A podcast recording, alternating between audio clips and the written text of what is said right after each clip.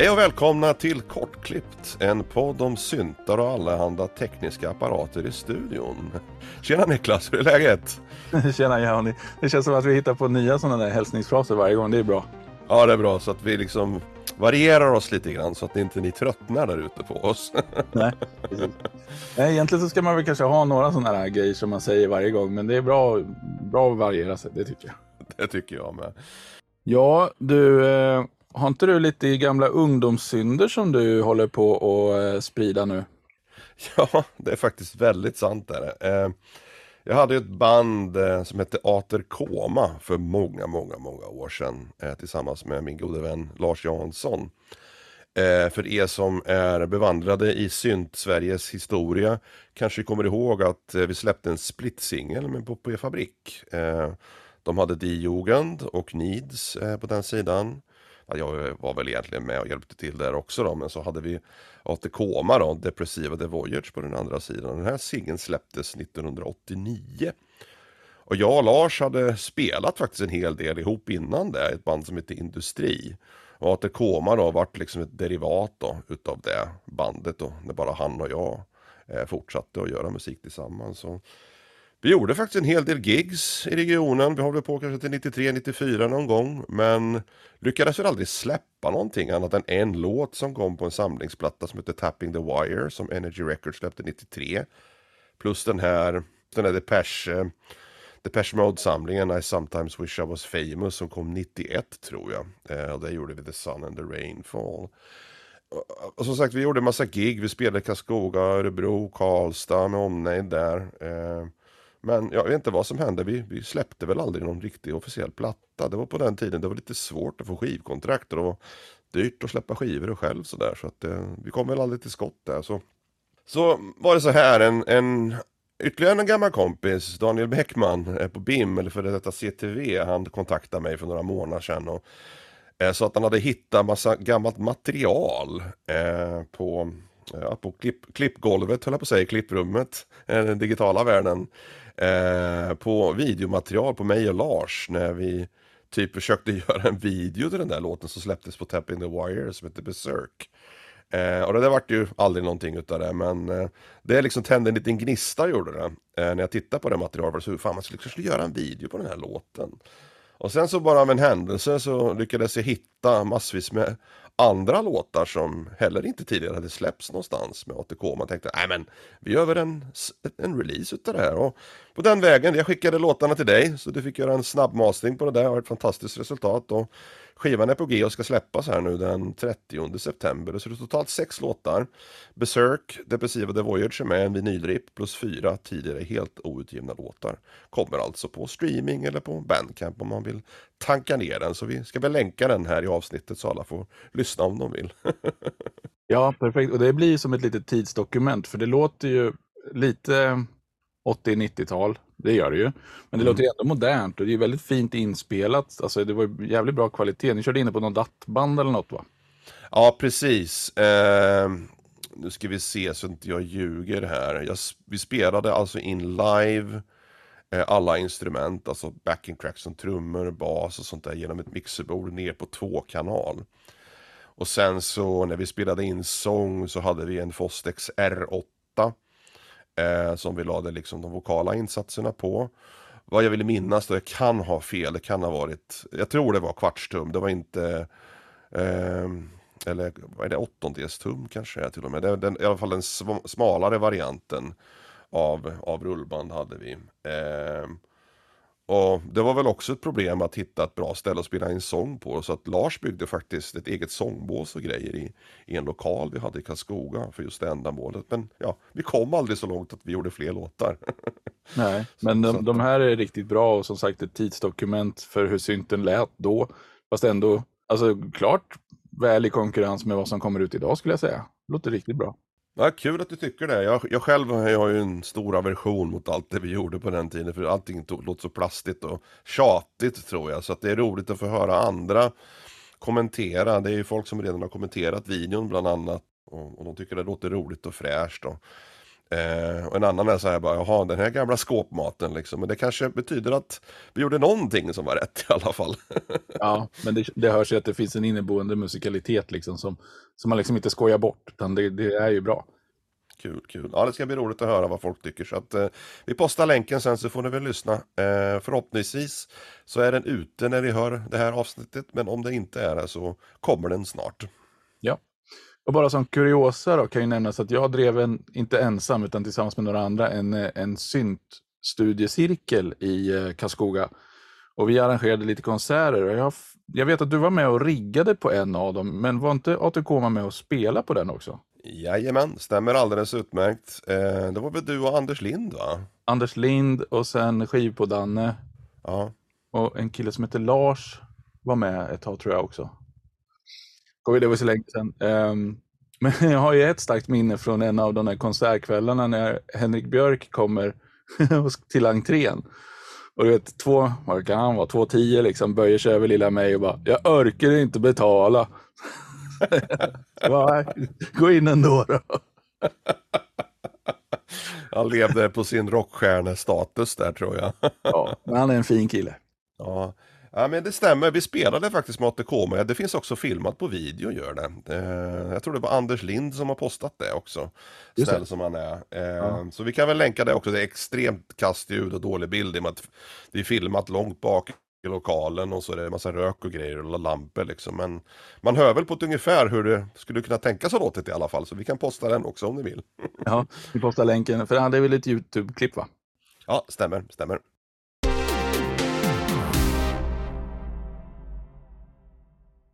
Men eh, huvudtemat för det här avsnittet skulle ju vara resultatet av våran Reason Challenge och eh, vi gillar ju verkligen Reason och Propellerhead fast de heter väl Reason Studios nu va?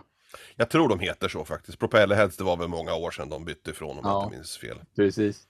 Men eh, hur mycket vi än gillar Reason och Reason Studios så måste vi säga att den här challengen har inte varit en, en helt smärtfri resa. Eh, Nej, det har inte varit det. Alltså, jag, jag var ju jätteeld och lågor och vi sa väl att vi skulle eh, försöka eh, ladda ner programmet och sen eh, göra en låt. Vi hade typ, vi gav varandra ett dygn då, eh, mm. kan man väl säga så. Men det där sprack ju ganska fort då för att själva nedladdningsprocessen tog ju lite längre än vad jag hade räknat med. Eh, det vet jag inte om det kan bero på mitt bredband men paketet är väl typ 5 gig eller någonting. Och, och jag kände väl att eh, för att komma till skott och få en ton ur maskineriet så orkar jag, jag orkar liksom inte fortsätta samma dag. Eh, så det var väl en av de största, första trösklarna som jag sprang på. Vad, vad tänkte du själv där i processen i början? Jag tyckte, alltså, jag tyckte också att det var lite stökig installation. Först dra ner eh, ett stort paket på 5 gig och jag menar det spelar ingen roll hur snabbt bredband man själv har om deras servrar är långsamma. För jag upplevde också att det tog onödigt lång tid, vilket det inte brukar göra för mig. Jag brukar ha ganska snabb uppkoppling. Mm. Och sen utöver det så var man tvungen att välja ljudpack och lite olika grejer. Och det är också ganska svårt som, som helt ny på programmet. Jag, jag har ingen aning om vilka ljudpack jag vill ha. Ska jag ha alla? Ska jag ha några? Vilka kan jag strunta i? Och så vidare. Så jag körde en ganska sparsmakad variant och då visade det sig senare, både när jag ville göra saker själv, att jag saknade grejer och när jag mm. öppnade ditt projekt efteråt, att jag saknade ytterligare grejer då, som jag inte hade tagit hem. Ja, precis. Så, så, det tyckte jag också var en liten, en liten onödig tröskel. Men å andra sidan, som du sa vid något tillfälle, programmet har ju funnits ett tag eh, och de vill väl ha bakåtkompatibilitet och, och då kanske det går åt olika versioner och mycket sånt där inbyggt tjosan. Ja, det, jag, jag, tror det. Jag tror det. Det är väl en strategisk grej de har gjort. Jag har ju hört folk som har sagt typ att de kan ladda ett projekt från 2005 och det låter exakt likadant.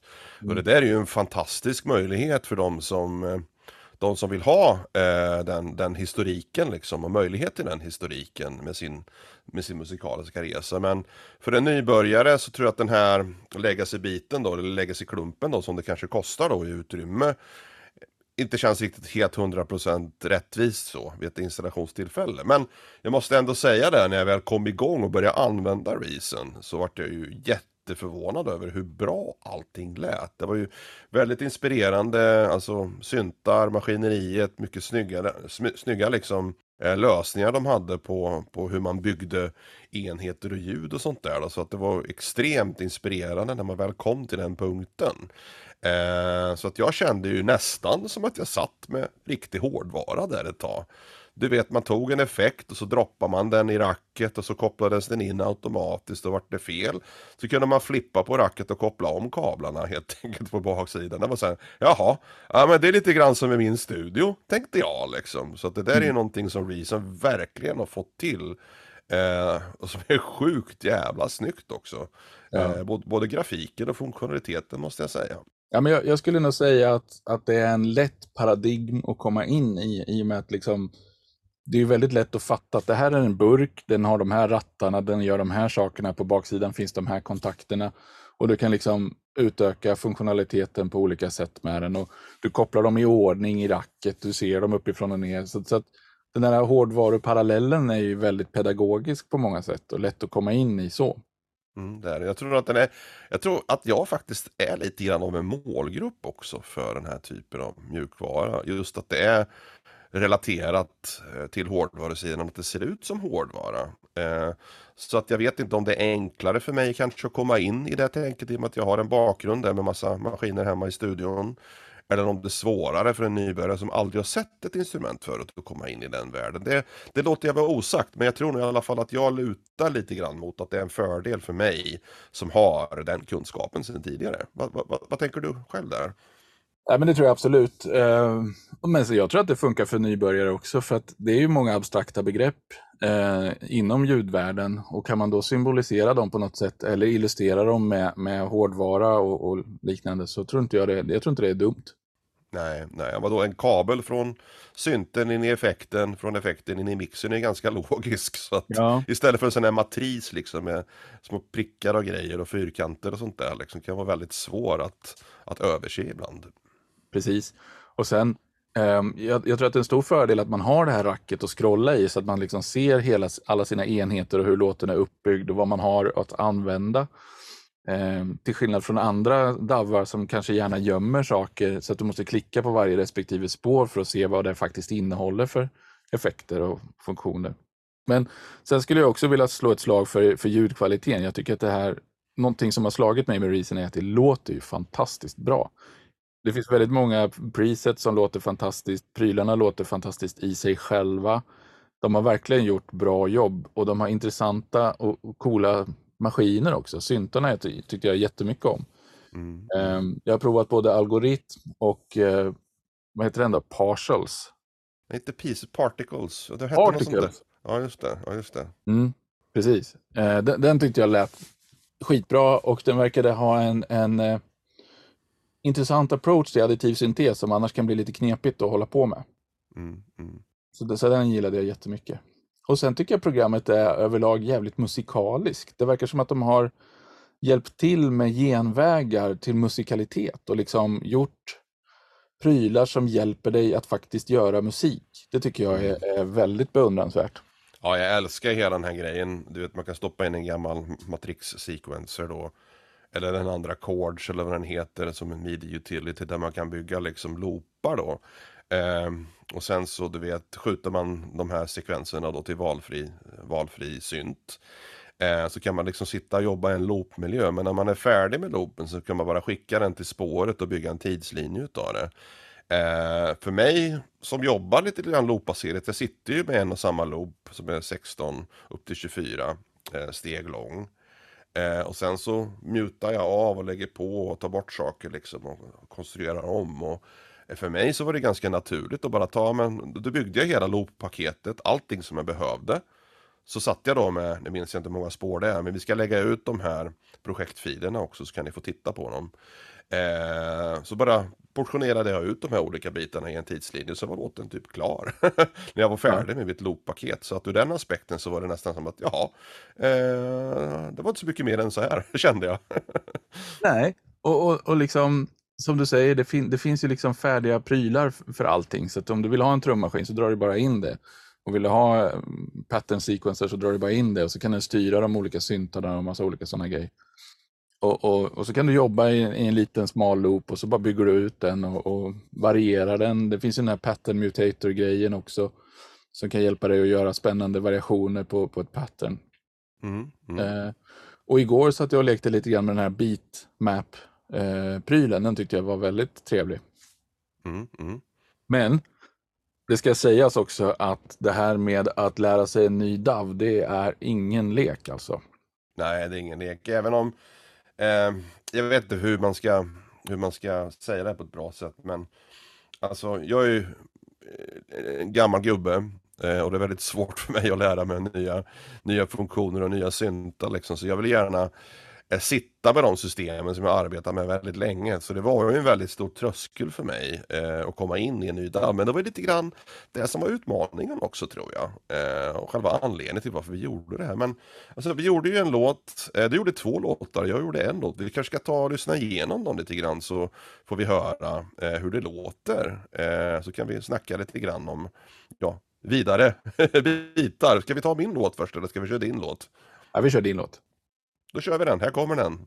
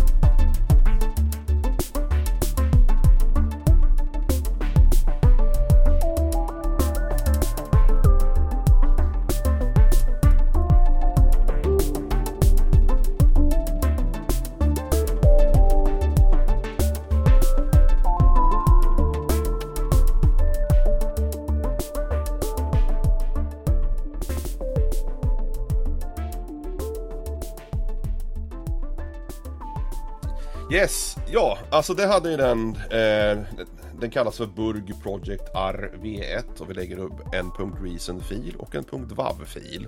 Så ni kan både lyssna och även titta på den om ni har Reason 12 då. Eh, jag skulle väl rekommendera eh, er som har en subscription kanske, det blir enklast för er att öppna den Eh, I och med att jag tror att jag använder det som, som så mycket default som möjligt. Men det kan finnas något pack som kanske saknas där. Men jag hoppas att det säger till då om, om det är någonting man måste ta ner. Men eh, den här låten är ju, den, den är inte klar, är den inte, men den är ganska på god väg. Jag tror att om man börjar mixa den eh, och kanske börjar liksom tänka på de olika sektionerna så skulle det kanske eventuellt kunna bli en låt om en till två dagar. Det vill säga som man själv kunde stå för. dem. Men jag har ju valt Uh, av de enkla skälen då att ja, tidsbegränsningen som vi hade och inte jobba för mycket med detaljerna. Men det är egentligen det jag sa innan vi spelade låten så är det ett looppaket. Det har tagit olika bitar och bara portionerat ut dem och putsat lite övergångar och sådär då. Eh, ja, så att jag känner väl att baserat på det här så skulle jag säkert kunna jobba mig in mer i releasen då. Eh, men jag känner väl att det var inte riktigt det som var tanken utan vi ville, ville bara testa. Jag känner att eh, det var ett extremt kul program att använda och väldigt musikaliskt. Och det var väldigt lätt för mig att komma, med en, komma fram med en musikalisk idé. Eh, och tog man det några steg vidare, liksom kanske skicka midi till mina syntar, mina hårdvarumaskiner så skulle man säkert kunna liksom uppnå helt nya höjder. Så att ja, jag tyckte det var roligt. Eh, även om det var lite knackligt. Eh, det var, jag ser ju lite dåligt. Innan jag upptäckte det här man kan zooma alla fönster och ställa in liksom applikationsstorleken så satt jag och svor lite grann där men efter lite googlande så kunde jag se att man kunde köra application zoom då och då vart det mycket enklare för mina stackars ögon. Men jag känner det också att det var inte speciellt lätt att sitta med bara en laptopskärm som vi initialt sa. Nej. För att allting fick liksom inte plats kände jag utan jag var tvungen att spränga upp det på två stycken större skärmar för att kunna se allting och ha bra översikt då. Så man inte behöver hålla på och fippla och byta fönster hela tiden. Så att det är väl en rekommendation om något att ha möjlighet till ett par större skärmar om man ska köra fullt ut och kunna se allting på en och samma gång då. Det är väl de flesta DAVs också i och för sig tror jag, inte bara Reason. Nej, så är det ju. Men jag kan ju känna någonstans att man i, i Reaston slösar man med lite yta. För att det är många saker som käkar ganska mycket plats. Och det är mycket, mycket så här grejer som kanske inte alltid behöver synas. Sen mm. eh, vart jag lite förvånad också över eh, alltså hur lång mixen är. Så att man måste, alltså för mig var det svårt att få plats med den. Man var tvungen att scrolla och greja för att hela kanalen skulle synas. Och jag vart också ofta lurad av att jag drog i en massa rattar och så visade det sig att det fanns en liten på och av-knapp. Alltså till exempel på eh, kompressorn på mixerkanalerna var ju en liksom så här på och av-knapp på. Mm. Och jag antar att det är för att spara CPU och det är väl inga konstigheter. Det är väl jättebra. Bättre att man kan slå av det och spara CPU än att det alltid är på och kostar. Mm. Men jag tänker att då kanske man kan slå på det när man drar i en ratt. Då. Men det är väl en sån grej som man bara behöver lära sig att komma ihåg och slå på den. Precis, men, precis. men, det där bet mig i arslet några gånger och så blev jag frustrerad. Och, och, och här, det, det, sitter ju verkligen i muskelminnet. Jag är ju jättevan att dubbelklicka på rattar så att de går tillbaka till default-läget. Här var man tvungen att trycka på command och sen klicka. Och det är bara en, det är bara en inlärningssak, men det är ändå en sån här tröskel med att byta DAV. Eh, och när man ändå pratar om default-grejer så tycker jag om att ha prylar. Det spelar ingen roll om det är effekter eller om det är syntar eller vad det är som har default-lägen, alltså en, en preset som är typ så neutralt det bara går. Så att man liksom kan utgå ifrån någonting som, som inte är någonting. För annars kan man ge sig fan på att det är någon dold modulation som man inte hittar eller någon, någon effekt som ligger påslagen i, i någon, någon undermeny man måste hålla på och böka för att hitta. Eh, och Det var också en grej som jag tyckte var lite knepig med Reason, för det finns vissa menyer då, som till exempel i algoritm så finns det ju kan du lägga ut operatorer och så kan du lägga olika operatorer i de olika lådorna. Det behöver inte vara en operator, det kan vara ett filter, det kan vara en wave shaper och så vidare. Ja, precis, precis. Eh, och då när man i modmatrisen vill ställa in att man ska modulera en av de där, då har ju du en fast meny med eh, modulationsdestinationer och de är ju, då har de ju radat upp alla de som skulle kunna ligga där. Så att om det ligger en wave shaper så, så kan du liksom modellera dens ADSer. Ligger det ett filter kan du modulera dens ADSer och så vidare. Och så vidare. Men det blir lite rörigt att hitta i de där. Det skulle de ju kunna gjort lite så här kontext sensitive så att de kände av liksom att ja, men i den här så ligger det en operator. Ja, då visar vi bara den delen av menyn så blir det lättare att hitta liksom. Jag vet inte. Men det var mycket sådana grejer, så det känns som att man lite grann har låst fast sig i ett, i ett rörigt gränssnitt på något sätt som, som ja. är svårt att ta sig ur. Ja, det är väl det här rack, rackformatet har väl både sina för och nackdelar. Det är väl som att begränsa liksom utrymmet för instrumentet inom den, ja, den fyrkanten som man kan jobba med. Mm. Och inte då tillåts liksom att blåsa upp en, en VST då som fyller hela skärmen. Eh, som ger en bättre översikt. För att vi har ju, alltså i dagsläget så bygger man ju VSTR, alltså reglagen lite smartare så man kan styra dem med en mus på mycket enklare sätt. Istället för att sitta och pillra liksom med små knapphåls stora rattar liksom i, i Subtractor liksom. Eh, och det är ju då en nackdel tycker jag att man att man liksom inte tillåts även utveckla UIT på ett sånt sätt att det blir enklare att manövrera i 2023 då. Mm. Och det är väl lite grann som jag kände någonting som tog mig lång tid då mellan att hoppa mellan de olika instrumenten. Det är därför jag graviterade lite grann mot de modernare instrumenten som var enklare att manövrera just på gränssnittssidan. Mm. Eh, så där har man ju tänkt lite grann mer på hur man ska jobba då med instrumentet än de äldre då. Så det är väl återigen kanske en legacy-grej som, som sätter lite krokben då för möjligheterna där tror jag. Ja, eh, och alltså jag, jag gillar verkligen Reasons ljud, jag gillar paradigmen och jag gillar liksom jag, jag tror att det är ett jättebra, en jättebra DAV helt enkelt, särskilt om du inte har knutit dig till en annan. Men, men jag upplever en stor skillnad och det är den som egentligen har, jag har kommit fram till är min stora liksom, grej med saker och ting överhuvudtaget som jag har varit inne på förut. Jag ska försöka exemplifiera lite grann. Eh, när, Um, när vi tog upp det här Recent Challenge så hörde Ort Cloud Services Björn av sig och frågade om man fick hjälpa till lite grann och, och komma med lite tips. Och egentligen så, så sa vi väl från början att vi skulle försöka klara oss själva, men, men han skickade ett jättelångt fint mail fullt med bra tips och idéer och, och tankar och grejer. Eh, och där nämnde han bland annat den här trummisen, Kong. Det ser mm. ut som en gammal NPC med, med 16 pads eller vad det nu är. Och då, då eh, poängterade han att under varje sån här pad i Kong så kan man liksom öppna en liten meny och där ligger det an, alltså antingen en sampler som spelar upp en sampling eller så kan det vara en, en trumsyntes-modul eh, och efter den kan den ha lite effekter och lite sådana saker. Och Det där är ju skitfränt, extremt kraftfullt och, och väldigt användbart. Men det är en fast arkitektur. Där du kan stoppa in där är de trummoduler som de har valt. Eh, och de effekter som de har valt, upp till två stycken. Och that's it, liksom. det, det är vad du får. Mm. Vilket säkert räcker och blir över för alla. Men den stora skillnaden är att i Bitwig så kan du göra samma sak. De har också en trummis motsvarande den här med, med en grid. Sådär. Men för varje trumljud kan du lägga precis vad du vill.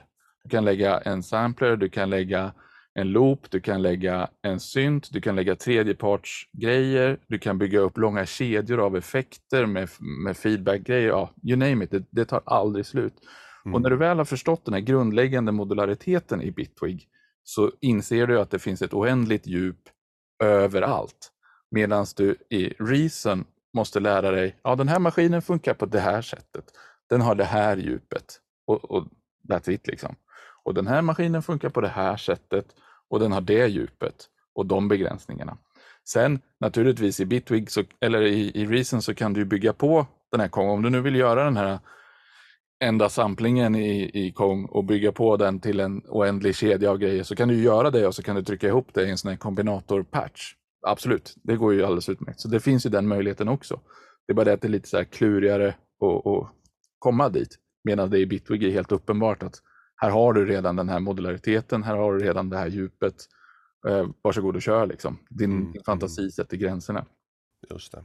Och jag tror att, jag tror att det är det jag uppskattar. Eh, och jag har funderat på vad det där beror på. Och eh, jag började med modulära syntar när Dupfer kom någon gång 2000. de kom väl på 90-talet eller någonting. Ja, jag ja. kommer inte ihåg. Men det var länge, länge, länge sedan. ja, och jag köpte mina första Dupfer-moduler typ 2001 eller något sånt där. Och, och, då, köpte, då hade jag bara Dupfer-moduler och sen gick jag över till synthesizers.com för jag tyckte de såg mycket coolare ut. Och, och gemensamt för de modulerna eh, är ju att de är väldigt grundläggande. Du har en VCO, du har en VCF, du har en VCA och så vidare. Och LFO och allting sånt där. Så det är väldigt lätt att förstå hur modulerna funkar. Och sen är det upp till dig att använda din fantasi kring hur du kombinerar ihop dem till en större mm. helhet. Om du tittar på hur euro-grejerna ser ut idag så är det fullt av moduler som funkar på tusen olika sätt. En del med massor med funktionalitet i en och samma modul, andra med väldigt grundläggande funktionalitet. Och sen så får du själv bygga upp ditt system med alla ingredienser du vill ha. Och, för mig blir det en för hög tröskel. Och det är samma sak med Reason. Mm, ehm, mm. Att, att sätta mig ner och lära mig varje maskin och dess egenskaper blir en för hög tröskel. Jag vill hellre ha små pusselbitar eller legobitar och så bygga ihop själv än att ha färdiga specifika legobitar för olika syften och sen lära mig hur de funkar. Mm, mm. Jag tror att eh, när jag sköt in Reason som en VSD i min nuvarande DAV Cubase så vart den mest självklar i hur jag skulle kunna tänka mig att använda den som ett instrument bara. Eh, det vill säga jag vill plocka fram en sequencer, kanske någon, eh, någon hårdvara, någon hårdvarusynt och så bygger jag loopar då i, i själva racket och sen så lägger jag det som midi-filer i min nuvarande eh, DAV istället för att använda deras eh, variant på den. Och då tror jag det blir ganska naturligt för mig också att kanske eventuellt kunna tänka mig att fortsätta använda det. För att hela den här kompositionen. Eh, det är ju lite grann, det är faktiskt vårat fel, det är ju inte Reasons fel. Utan det är vårat fel hur vi, för vi är så redan så inarbetade i våra DAVs så vi kan dem så himla väl. Så att byta liksom eh, själva arbetsflödet är det som är den största tröskeln tror jag. Men om man bara använder de här syntarna som VST som instrument så kan du fortfarande använda de här verktygen i din DAV och sen bara använda ljudgenererande funktioner då från Reason och då blir det mycket bättre för min egen del. Kände jag i alla fall spontant när jag laddade in den och provkörde där så. Ja, definitivt. Jag menar syntarna som sagt låter fantastiskt. Effekterna låter fantastiskt. Så att bara lyfta in ett rack som en VST och göra coola grejer med, det skulle ju vara helt kalas. Nu vet jag inte, kan man köra de här player-modulerna som, när den är som ett rack? Så att man kan tigga dem utifrån och få den att spela coola melodier och sånt? Det tror jag väl att de kan va. Uh, allting fanns tillgängligt såg jag. Effekter och matrixsekvenser och syntar och sånt där då. Mm. Uh, fanns ju liksom, du kunde drag och droppa dem precis som du gjorde i den vanliga DAVen. Så nu provade jag inte jag uh, jätte, jätte detaljerat och så noga. Men de bitarna jag testade och körde funkade alldeles utmärkt. det var väldigt lätt också att skicka midi-filerna som var färdiga liksom till spåren precis som man gjorde i Reason. Så att eh, hela den biten hade de verkligen tänkt igenom. Så att det där kanske är någonting, du vet inte om det går att köpa den som bara VSD eller om man blir tvungen att köpa hela paketet. Eh, det hade varit en ganska snygg businessmodell tror jag för Reason och bara sälja syntarna liksom. Så, för ja. det är nog många som hade kunnat tänkt sig, framförallt jag hade kunnat tänkt mig att köpa typ eh, det som en fristående VSD istället. Det hade passat mig och mitt arbets, arbetssätt väldigt bra tror jag. Mm. Och då finns det ju också sådana rack extensions som man skulle kunna ha i, i den behållaren, då, i den Reason-behållaren så kan man liksom bygga ett ekosystem av coola grejer inuti i den. Då. Precis, precis. Mm. Ja, så summa summarum. Jag älskar fortfarande Reason. Idén bakom det, att det är ett svenskt företag. Jag älskar ljudet i den, men jag jag älskar inte att försöka lära mig att jobba med det. ja, men om man ska sammanfatta det hela så kontentan är väl lite grann, alltså vi har hållit på väldigt länge med musik. Vi har en DAV som vi är väldigt bekväma med och det viktiga är tror jag att lära sig en DAV till full och sen så stick with your guns liksom. Mm. För att det är väldigt smärtsamt att byta. Och det är inte Reasons fel, det är absolut, vi klackar inte ner på dem utan det är mer liksom processen att byta från A till B som är det svåra. Och om man då som nybörjare tittar på Reason eller Bitwig eller Cubase eller Ableton Det spelar egentligen ingen roll tror jag, bara så länge man väljer en och sen så kör man eh, med det tills man kan det. Eh, först då tror jag man kanske kan öppna lite grann för att erbjuda andra liksom, eh, möjligheter till andra DAVs. Så jag känner det spontant i alla fall. Jag tror, jag tror att det är viktigare att lägga tid på att lära sig sin DAV än det är att lägga tid på att hitta en DAV. Tror jag. För att de flesta DAVarna kan det du behöver. Ja, ja. Så det, det tror jag inte är något problem. Men du, ska vi ta och lyssna på mina låtar? Ja, det kan vi göra. Du gjorde två stycken. Du var väldigt produktiv. Ja, eller ja. Jag, la nog, jag hade ju åtta timmar på mig höll jag på att säga, men vi sa väl någonstans runt åtta timmar. Och sen när jag hade mm. lagt fem timmar på en låt så kände jag att nu är jag trött på den här, jag kommer inget vidare. Så att jag tar de tre timmarna och provar en ny. Mm. Eh, så ambitionen med den första låten var att testa de här player-modulerna då, för att jag tyckte det var lite kul att se vad de kunde göra. Eh, och då låter det så här.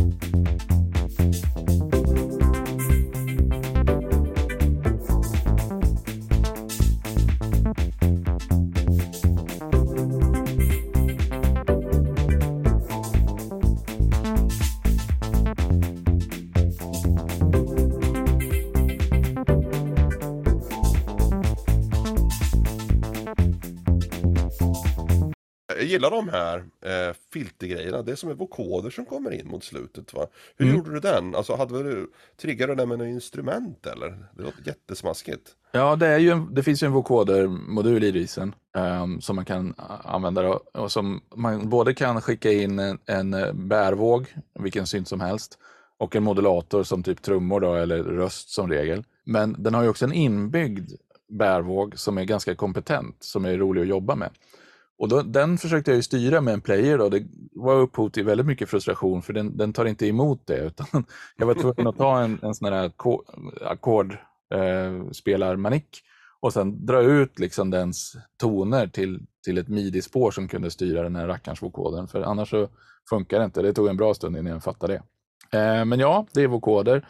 Och sen har jag lite modulation på den tror jag.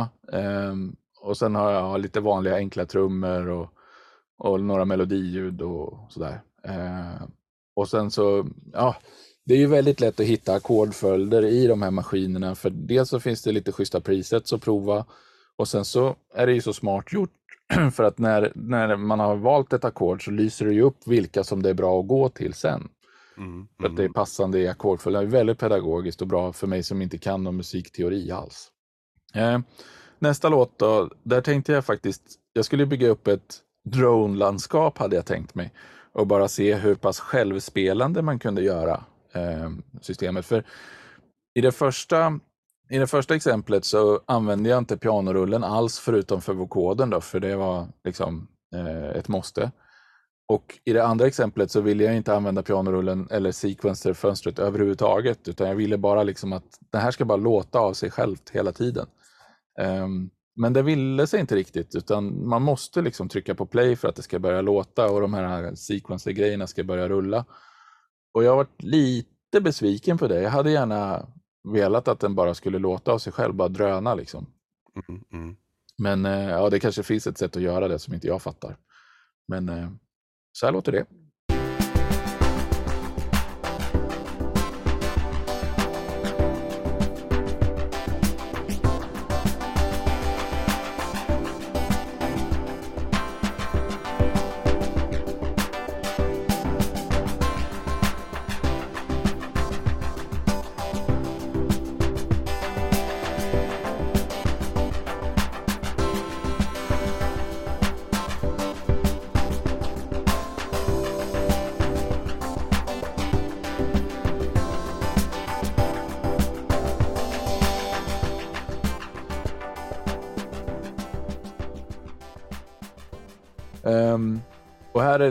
Mer minimalistiskt i antalet ackord då. Men den är ju ehm, mer modulerad och den upprepar sig inte alls särskilt mycket utan man kan lyssna på den ganska länge utan att det liksom är alldeles för tjatigt.